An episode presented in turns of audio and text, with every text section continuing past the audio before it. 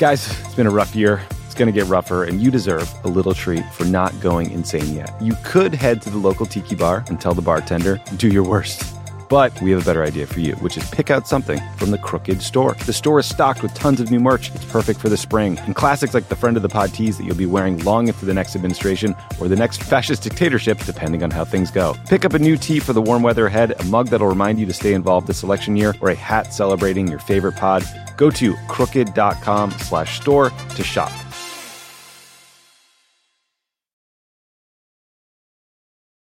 So first of all, I cover YouTubers for a living. So I- you're familiar with if I uh, cared about mean Twitter replies, like I wouldn't have my beat. Like I have Right. Jake Paulers, you know, telling me to kill myself every day. I don't care. It's It, just part of the territory. it at this doesn't point. affect me. I always say, I'm like, death threats, who cares? I'm Jon Favreau. Welcome to Offline. Hey everyone, my guest today is Taylor Lorenz, a tech reporter who's worked at The Atlantic, The New York Times, and now The Washington Post. But because Taylor is good at what she does, her reporting isn't just confined to writing at these prestigious institutions. She's everywhere. She's on just about every platform, reaching all kinds of different audiences with journalism that covers what she calls the communication and connection beat. Basically, what this podcast is about. Except Taylor's been doing it for 13 years now, so she's seen it all. She's covered how the creator economy is swiftly changing, profiled some of the internet's biggest names, and written about how young people are fighting wild conspiracy theories with even wilder conspiracy theories. More on that later. Right now, she's working on a book called Extremely Online Gen Z, the Rise of Influencers, and the Creation of a New American Dream. Again, right in the offline wheelhouse. We sat down in studio earlier this week and I asked her to walk us through some of her stories, including a recent piece on the White House's Russia Ukraine TikTok briefing that became the cold open on Saturday Night Live. But we also talked about what being a journalist means in our extremely online era, how she's handled smear campaigns from the likes of Tucker Carlson and Logan Paul, and what media companies need to do to better support and protect their journalists. It was one of the best conversations I've had about the way the internet is changing our media landscape, and I hope you enjoyed as much as I did. As always, if you have questions, comments, or complaints about the show, feel free to email us at offline at crooked.com. Here's Taylor Lorenz.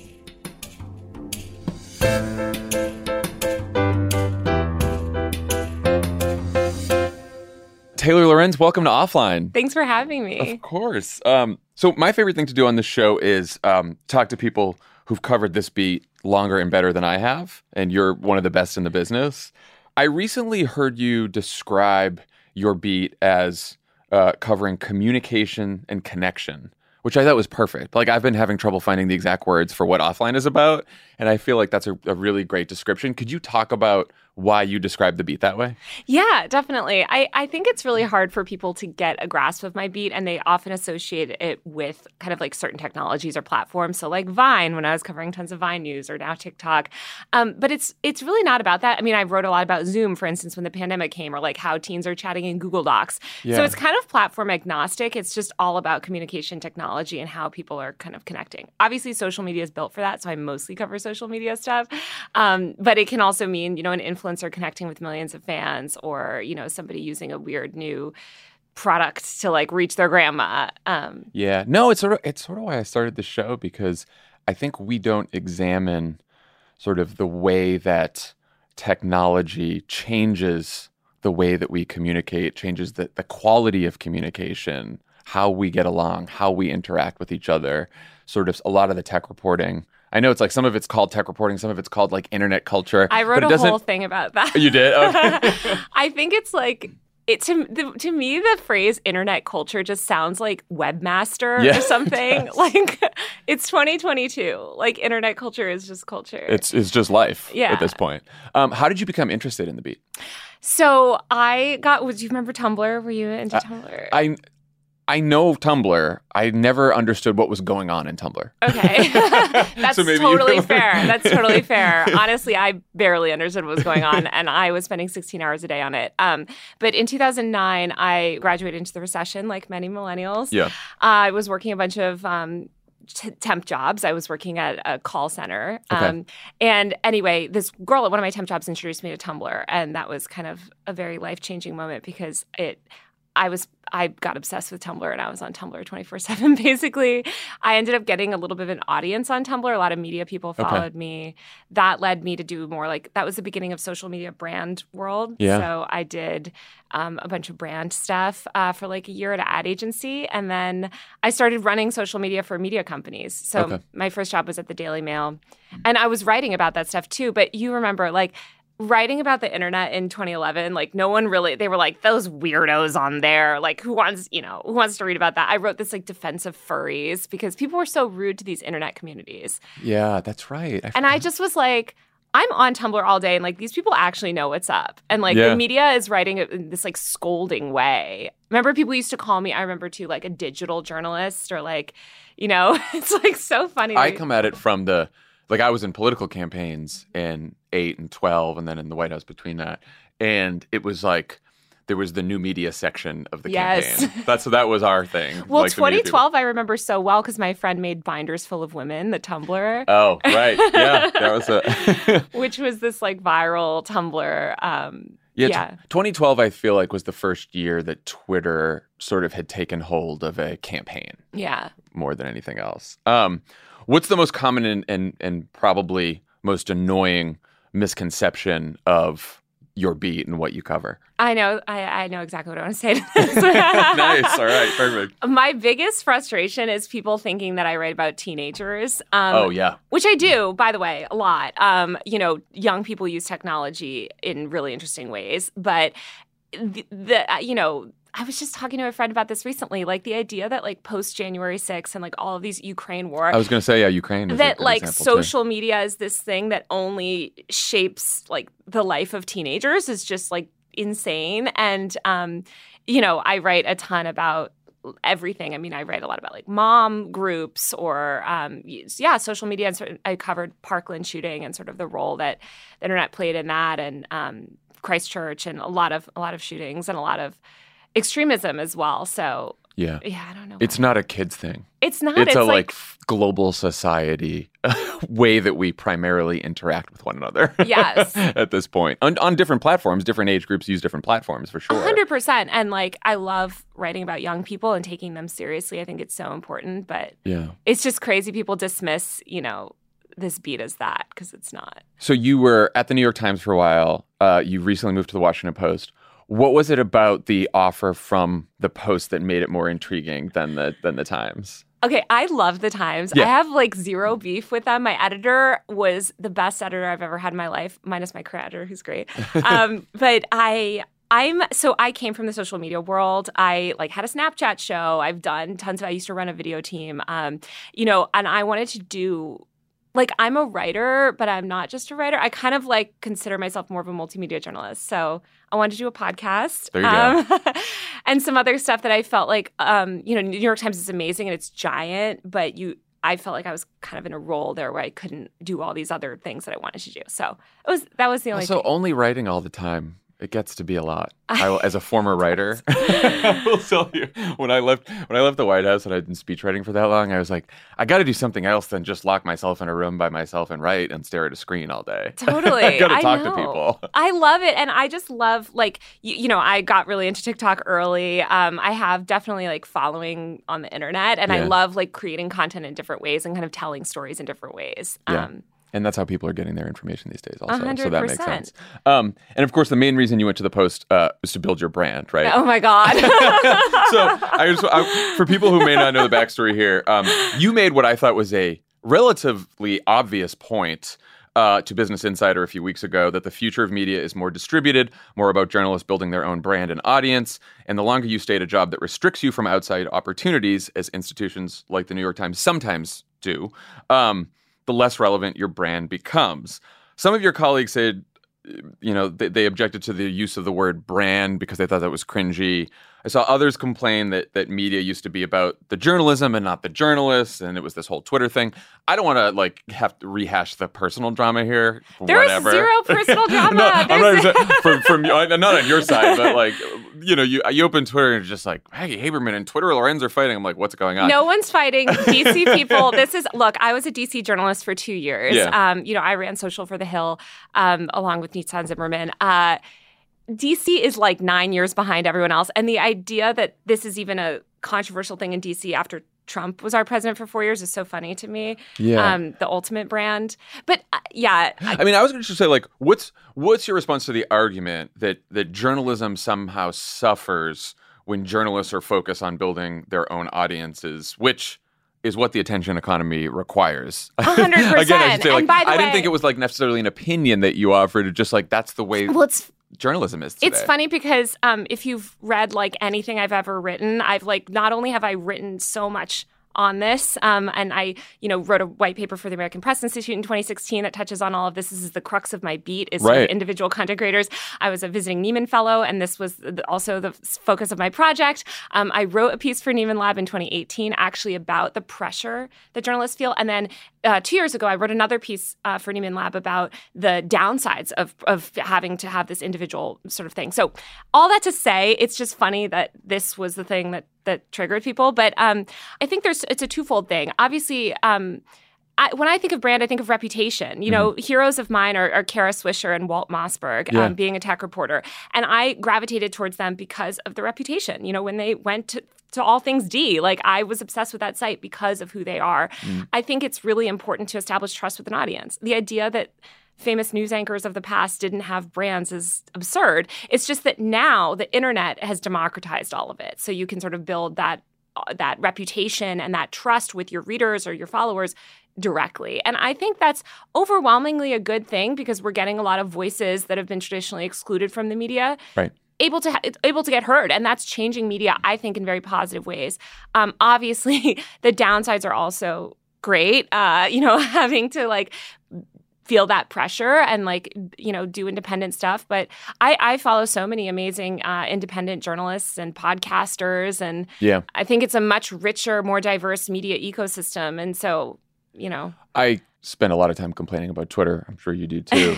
I do think that Twitter, at its best, is finding a lot of journalists and experts, and uh, that you wouldn't have found just sort of reading a paper or watching CNN. Right? Like, there's just such a diversity of opinion on there. A lot of the opinions are just expressed in a in a tough way. Um, but no, I do think that's a that's a that's a benefit. It was a weird thing looking through that fight because I'm like, I think this could also be based on like a simple misunderstanding or miscommunication. Like I so I am fully in agreement with your take on this. I also think the word brand is sort of cringy. oh totally I You know, mean- like which I'm sure it's like same and so it's in- like content create all that stuff is cringy to me. yeah, I get it. I I mean, to me, I'm writing a defense of cringe soon because I think that word gets you know thrown around. I I guess everyone has always um, dismissed my. I, I like this kind of thing has been. I think I have a bigger audience now, so like more media people pay attention to it. But Yeah. um, for years and years, like no one would refer to me as a tech reporter because I covered these oh these silly influencers, these cringe things. It wasn't until 2016. You were supposed to be covering like what, like VCs? and- Yeah, yeah. Like what's what's going on with the the executives money at and- Facebook, you know? okay, okay. And so I think, you know, now as my beat has kind of permeated more into media, I think media is going through that same thing that tech was going through in the early 2010s. Because I saw now the VCs are all like creator economy, like da da da da. Yeah. And but the media, I think there's this preciousness uh, around a lot of people, especially in legacy media, and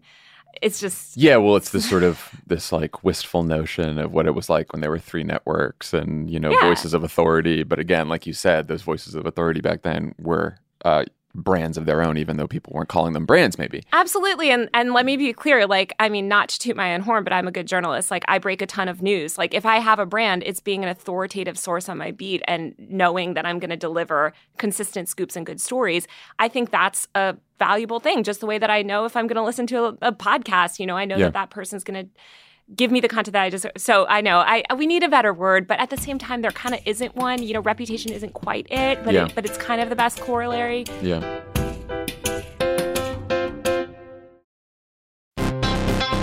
Donald Trump can't leave the courtroom, so just to rub it in a little, Pod Save America is going on tour. He's probably asleep right now, but if he were conscious, he'd be so, so jealous. The Democracy or Else tour begins in Brooklyn on June 26th, followed by Boston on June 28th. Then we go to Madison, Phoenix, Ann Arbor, and Philly. See all the tour dates and get your tickets now at crooked.com slash events.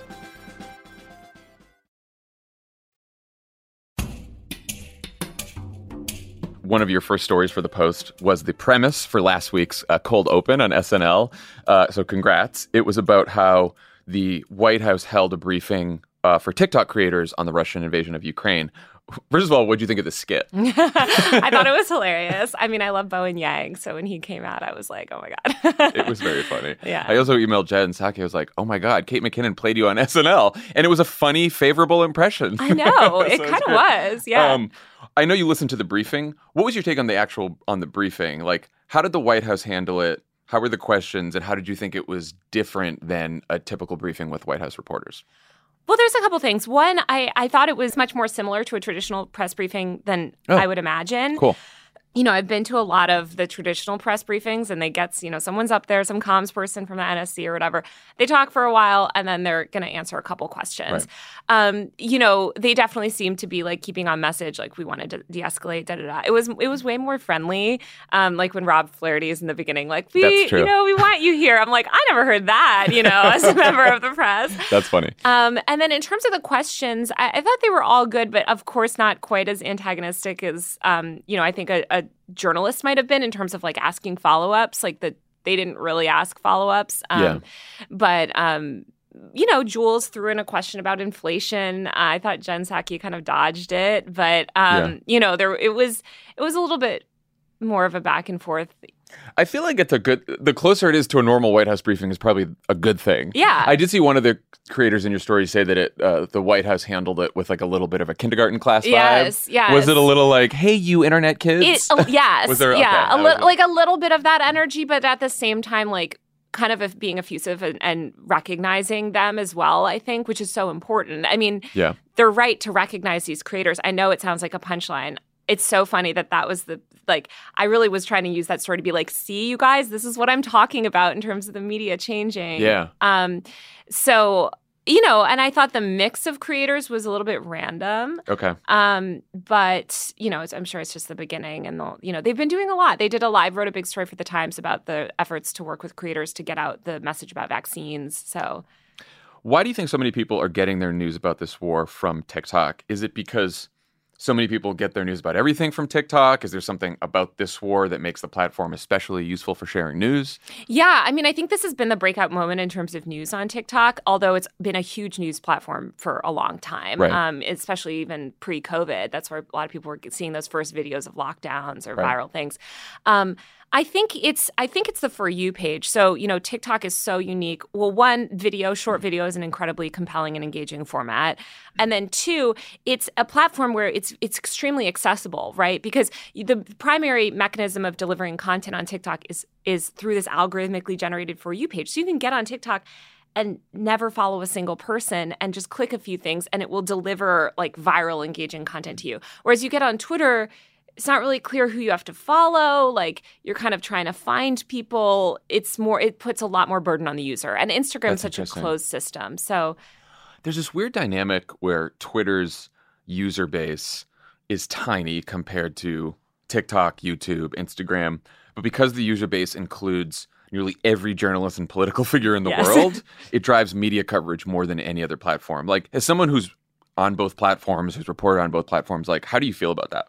I mean, I think that Twitter is is well. I mean, I'd love to see every tech company get the coverage that Twitter gets in terms of like Right. attention. Um, you know, there's just this this disdain for other platforms, and it's it's like it's- that's to the journalist's detriment. I mean, I covered YouTube. I also still cover a lot on YouTube and stuff too, and that was always seen as oh, funny cat videos, and it's like, no, guys, this is like the birthplace of extremism on the internet. you know, we should actually pay attention to it. Um, and I think TikTok's having that moment. People are starting to realize. I mean, I've made a bunch of TikTok videos about this myself.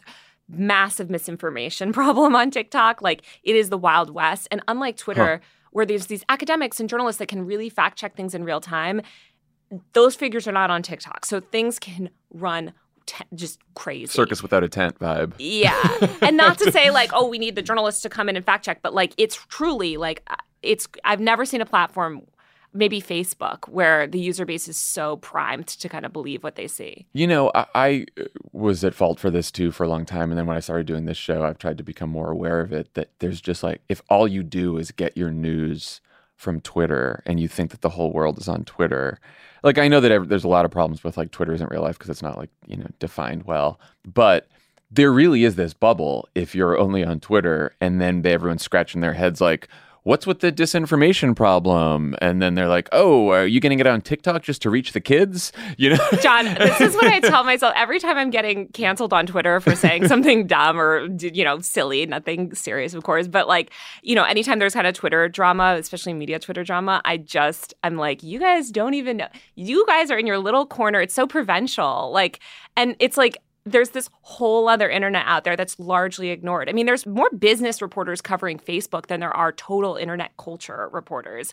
Um, so it's just Yeah, so Facebook's the one that because Facebook's like, you know, been in the business of sort of destroying democracy, everyone's like, oh, let's pay attention to that. But there's still like not a lot of YouTube coverage, it's not, not, a lot of the TikTok only coverage. platform destroying democracy Right, is, the is thing. the thing. Yeah, no, no, I, I, I hear that. Um, another story you wrote a few months ago when you were still at the Times that's been getting a lot of attention lately is about the Birds Aren't Real movement, uh, which recently placed a curse on you. Yes. Uh, I want to get to that. Um, but for people who might not be familiar with the movement, could you give us a primer on, on Birds Aren't Real? Sure. So Birds Aren't Real is this movement that cropped up a couple years ago. Um, it founded by this guy, Peter McIndoe, who is a, I think he's 22 or 23, young guy, college dropout. Um, and it's a parody conspiracy movement, Mm-hmm. um, which it's kind of reminds me of. Do you remember like Church of the Flying Spaghetti Monster? No. Oh, okay. No, it was this about this, thing. oh, it was this like old, old, old internet thing. Um, but it's a, it's basically like a, it's kind of a, it's an online community where people kind of cosplay conspiracy theorists. Right. That sounds dangerous. It's it's not. The main the main crux of the conspiracy is that birds are not real. They were replaced by drones.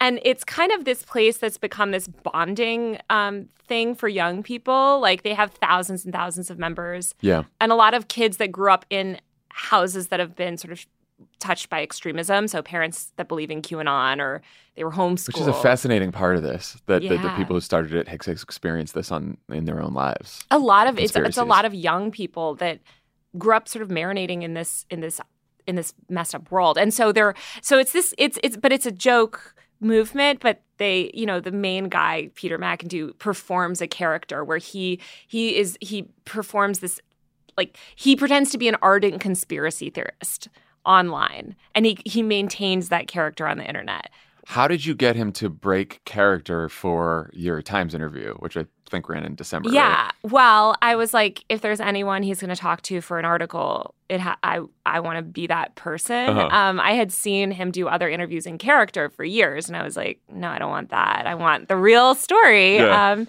and so, uh, well, I I you know got in touch with him. I met with him and had dinner with him off the record first. Okay. Same thing you do as a journalist. You know, like be like, "Uh, trust me, because and and I mean he like I'm one of the few people that has covered this in in the way that I cover it in a long time, knowing that like I just want uh, internet creators to know that they can trust me and I get it, and Mm. I'm not going to be the legacy journalist that comes and is like, oh, these kids, you know, what are What they are they-?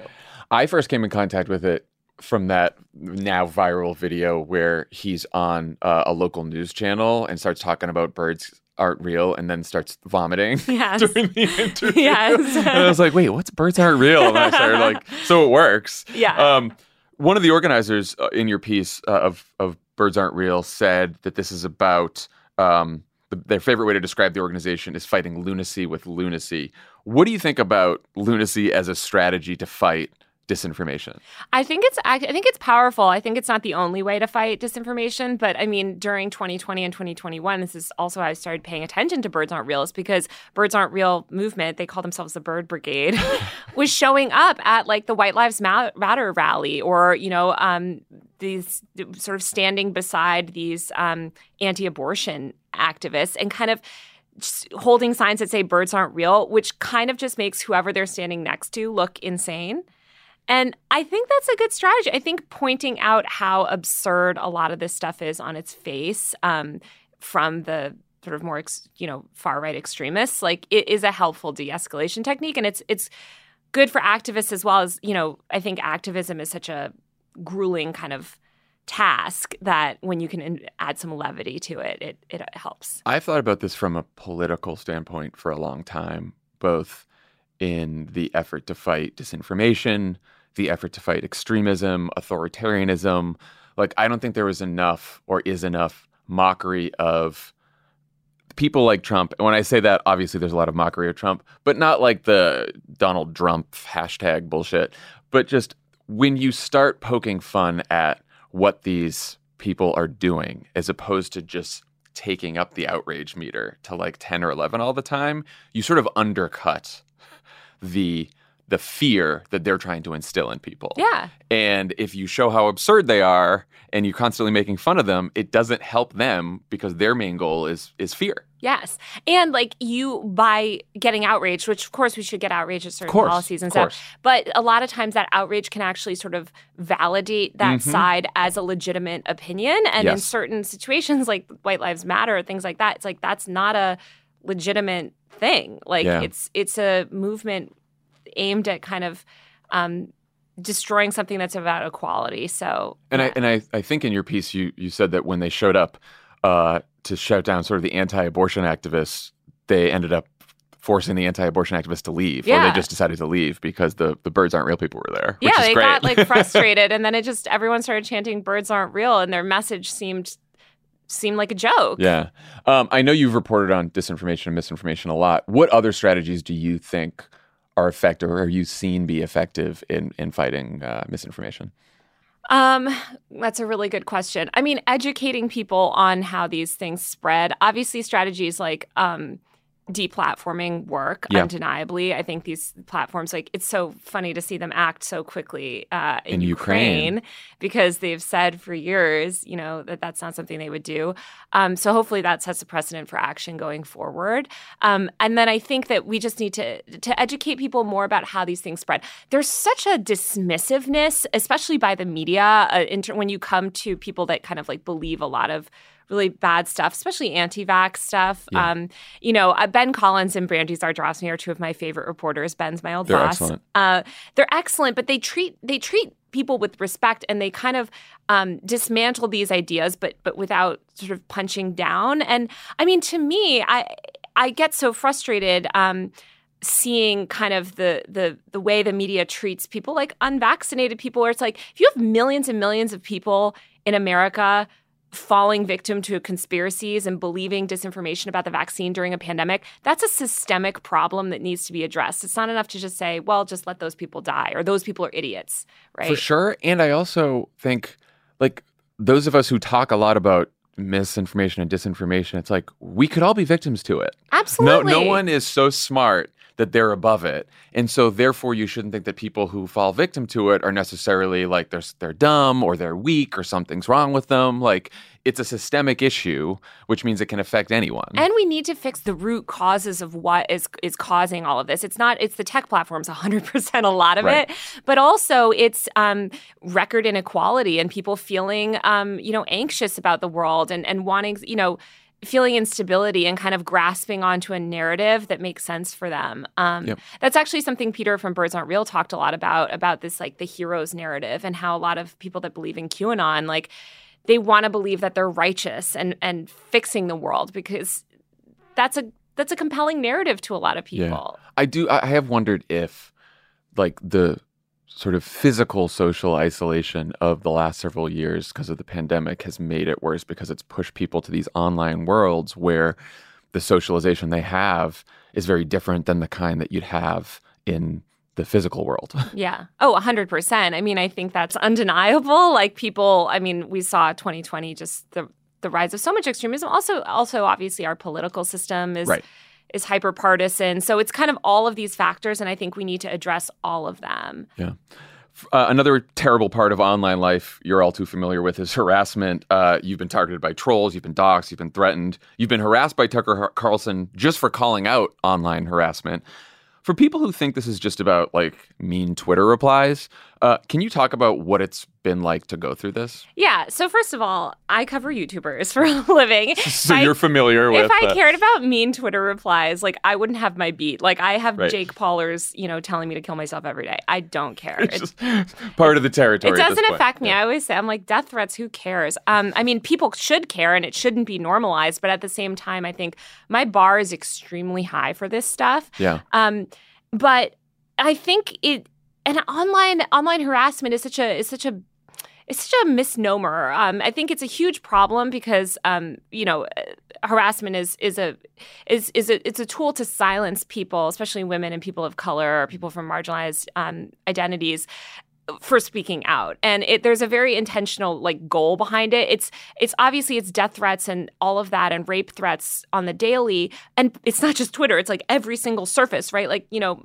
my cell phone number getting out there people calling people Ugh, harassing my, my family members stalking me. Like all of that is incredibly terrifying and invasive. Um, and it's bled out into the physical world too, which is even ter- more terrifying, right? Yeah. But uh, to me, I think what what especially the media needs to understand about this is, in terms of protecting their own reporters is this is just a tool. Like harassment is a tool to kind of discredit and silence journalists, and the right wing media plays along with it. Right? You mentioned Tucker Carlson there's a Fox News story about me last week. I, I, feel like almost every week there's some Fox News story about me. I don't care, but it, it's it's used to drive this narrative where suddenly, Jon, after covering this beat for like 13 years, I'm seen as controversial. It's like what? And the, and if you look up the controversies, it's I spoke out about International Women's Day, right? Yeah. I've um you know spoken out on behalf of sort of disabled people in terms of um, some COVID safety precautions, like right. things that really have nothing to do with what I cover and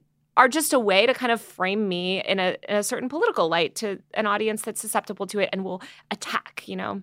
What do you wish the Times had done more to protect you in that circumstance? And again, I don't want to just pick on the Times here. Like, what do you think media companies should do in general to protect their reporters from this kind of harassment? Well, I mean, the Times, the Times I don't want to like signal them out because, like you said, I think this is probably true of every le- legacy media organization.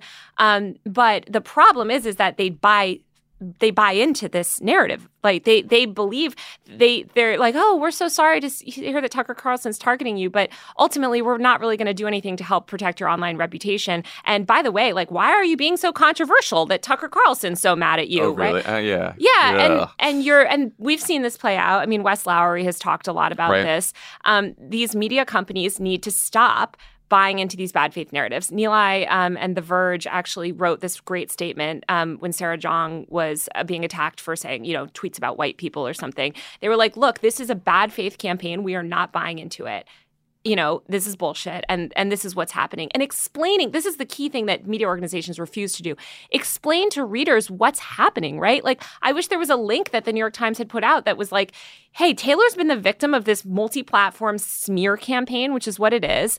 Um, and here's and here's what this is right? This let's explain this. So when you see that crazy thing or when you see some vc saying this let's call it what it is because it's a smear campaign. It's not legitimate I think it is. It, it speaks to the obsession with equating or defining fairness as objectivity and balance which I think you can be a fair news organization that's not partisan. Of course. Without just trying to say that everything there, you know, both sides. I mean, we've talked about the both sides stuff a million times, but like I, and so somehow it would be out of character for them to take a stand against Fox News because then they would be seen as the liberal New York Times. When you're right, if you just explain, look, we know exactly what he's doing right now. This yeah. is the motivation, and we're not going to buy it. Yeah, exactly. And it's and it's so overt and intentional. And when you don't explain that to readers and when consumers don't understand this, and when you don't allow your own reporters to talk about that to their audience, yeah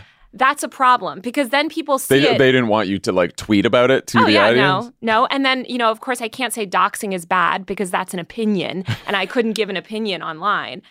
doxing is bad. That's yeah. What a con- that's a controversial that's opinion. That's an opinion, and I think this goes back to the same thing, right? Of like, well, what what is an opinion, and what like that? I mean, that's just a fact, and right. um, and also, you know, me speaking up about this, which I just want to reiterate this so much because people say, oh, that's attention seeking or your attention. And just in the way that women that speak up against sexual assault, right, right. are told, oh, that's attention seeking. No. I have suffered a lot in my career because of this. I've missed out speaking opportunities. I got I was supposed to be on another big podcast. They didn't want to deal with the controversy around me that getting rude comments, you know? Like I've lost out on career opportunities because of this. And other people at the New York Times, at, at every, at so many other media organizations, they don't have the platform that I have. So I want to use my platform to educate people about this because if you have 5,000 Twitter followers, you're basically at the mercy of this media company to do something. You don't. Ha- I have enough. I mean, my followers know what's up. Like, Yeah. I just say it's just like no one has like you know been showered with uh, positive attention just because they spoke up against harassment. Like, Exactly. it's not something you do that's like oh now I'm just gonna sit back and watch the likes pile up and the and the speaking opportunities. Like it's a tough thing. And let me let me say one other thing. Sorry, this is my favorite topic to rant on because I just think media companies Mm. need to do so much better. Um, you know, there's this one journalist, a former colleague, that replied to me, "Oh, and you know, there's people getting shot in Ukraine, so why should we take harassment seriously? We should take this stuff because it's all interconnected. I have been physically assaulted on the job before, Oh, right? God. But by in the, I was covering um, Charlottesville." That is part and parcel with this harassment campaign and this extremist forces and all of this like radicalization that's happening. That's it's Yeah. all one and it's all the same and we need to protect journalists in the field, online, everywhere. and we need to just And people, not just journalists. It's okay to draw lines, and we need to draw lines Yes. between people who just have different opinions and are arguing vigorously over some political topic or some issue. It's fine to be on both sides, even if the other opinion is odious. Yes. And then there is harassment, extremism. Then there's trying to get, is- you know, yeah. my relatives fired from their job or, Right. you know, like crazy stuff. Like there's it's so so much worse than what people imagine it to be.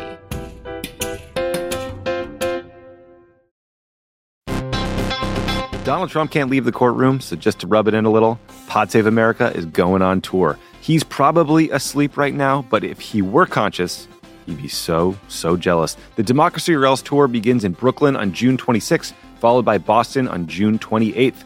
Then we go to Madison, Phoenix, Ann Arbor, and Philly. See all the tour dates and get your tickets now at crooked.com slash events.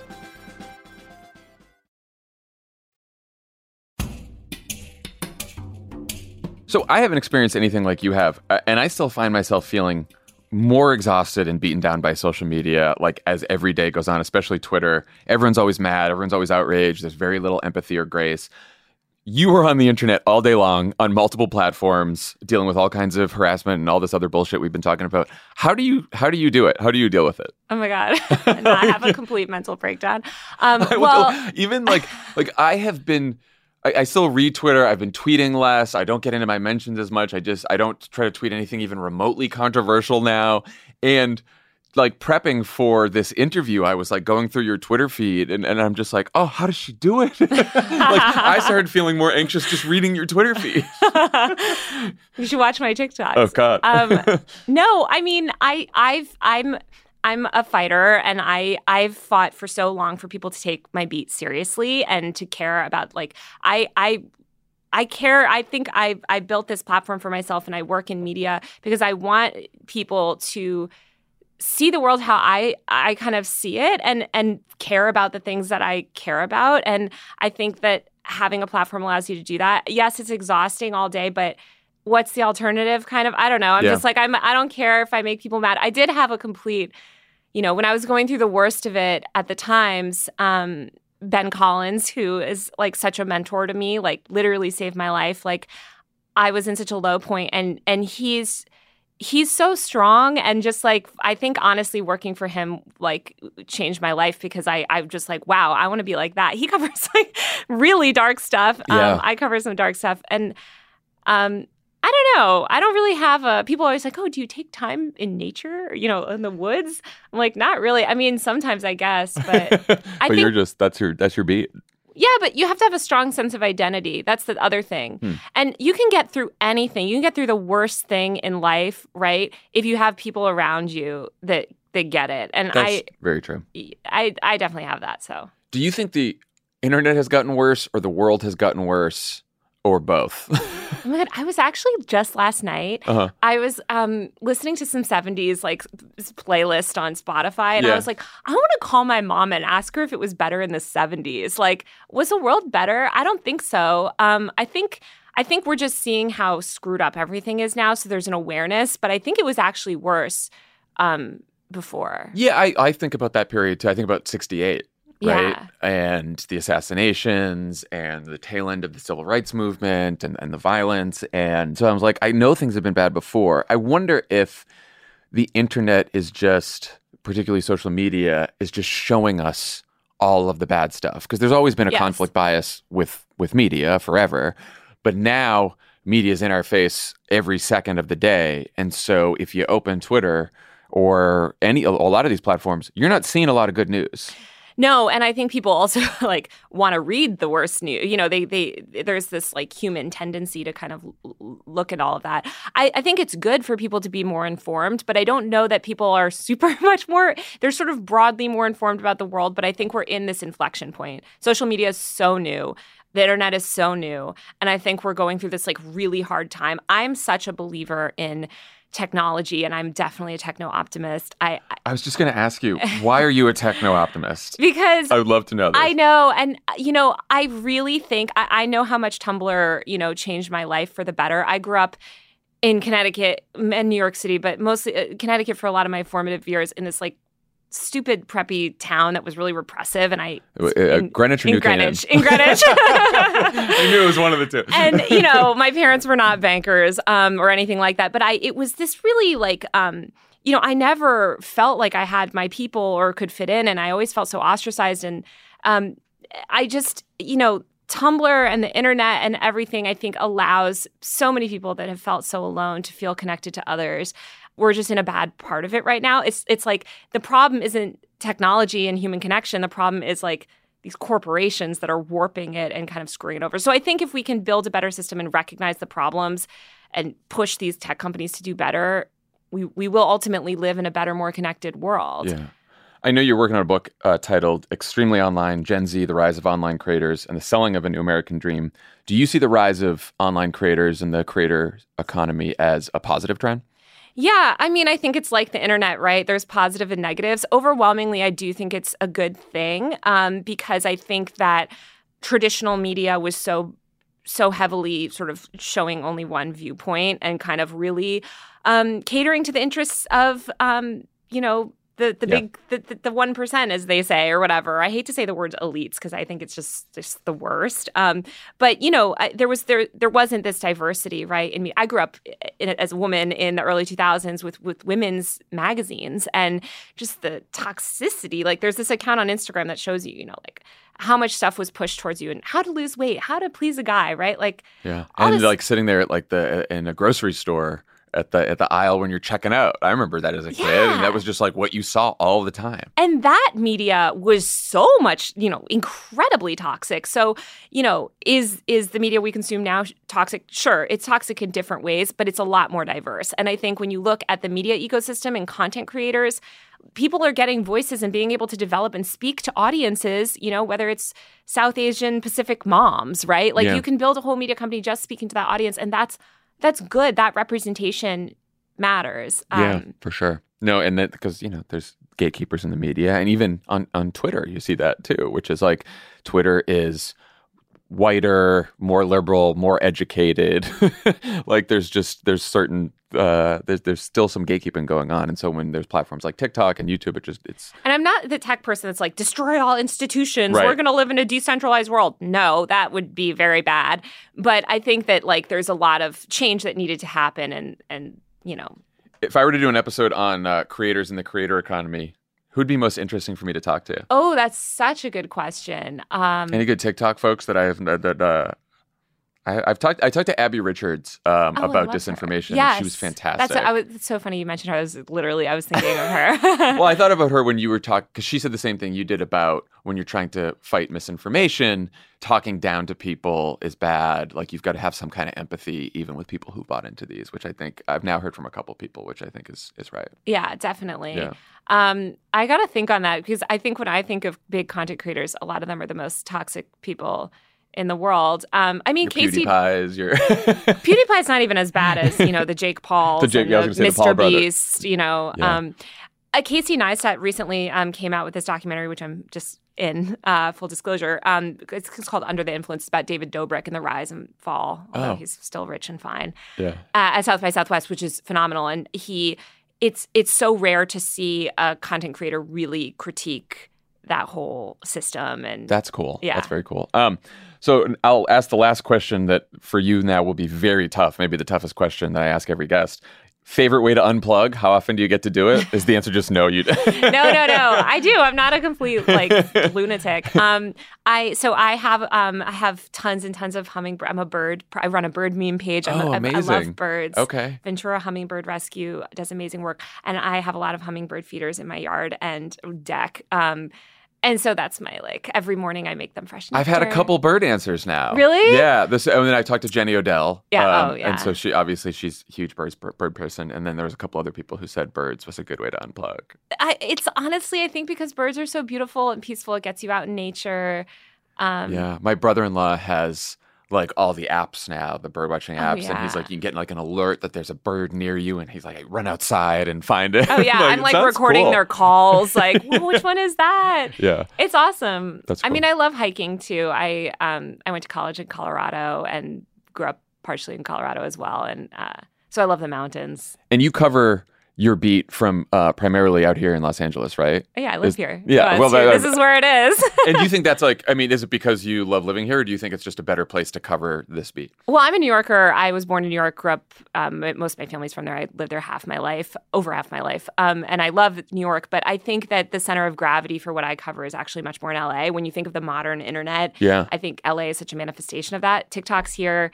Snapchat, uh, you know, um, the YouTube people that I deal with are here. Content creator ecosystem is here. I know every time I talk to people back on the East Coast, they're always like, how's Hollywood? Is it all like actors and entertainment? I'm like, no, there's an entire tech industry here now. Yes, tech industry and and, and it's like it's so funny to me that there's no. It's like these East the media is so heavily weighted towards the East Coast. And I never really understood that until I moved out. I moved Me out here in 2014, Yeah. and I have now been fully radicalized by the like. your LA pill. Well, because especially like you're on you're on Twitter, and if anything is happening in New York, it's got to be happening everywhere in the world. Yeah. that's the only thing that matters is something happening or DC, Yeah. New York or DC, and then the rest of the country's like whatever. Well, I just have to say, this is why I, I worked for this editor, Choire Sicha, at the New York Times, Mm-hmm. and I loved. I loved him as an editor because I, when I grew up, and I read the New York Times growing up, like, and it was always kind of about like New York. They do so much great coverage now all over the country, but Choire was always really good to like talk about the internet, but not just like a New York internet. Like he was really good at assigning stories that were like actually Yeah, interesting. Um, totally. It's a uh, it's a big world out there. Um, Taylor Lorenz, thank you for uh, joining offline. thank this you fun. for having me. yeah, great. this is so fun.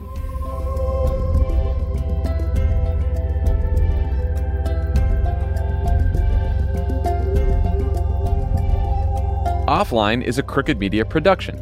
It's written and hosted by me, Jon Favreau. It's produced by Austin Fisher. Andrew Chadwick is our audio editor. Kyle Seglin and Charlotte Landis sound engineer the show. Jordan Katz and Kenny Siegel take care of our music. Thanks to Tanya Somanader, Michael Martinez, Andy Gardner Bernstein, Ari Schwartz, Andy Taft, and Sandy Girard for production support. And to our digital team, Elijah Cohn, Nar Melkonian, and Amelia Montooth, who film and share our episodes as videos every week.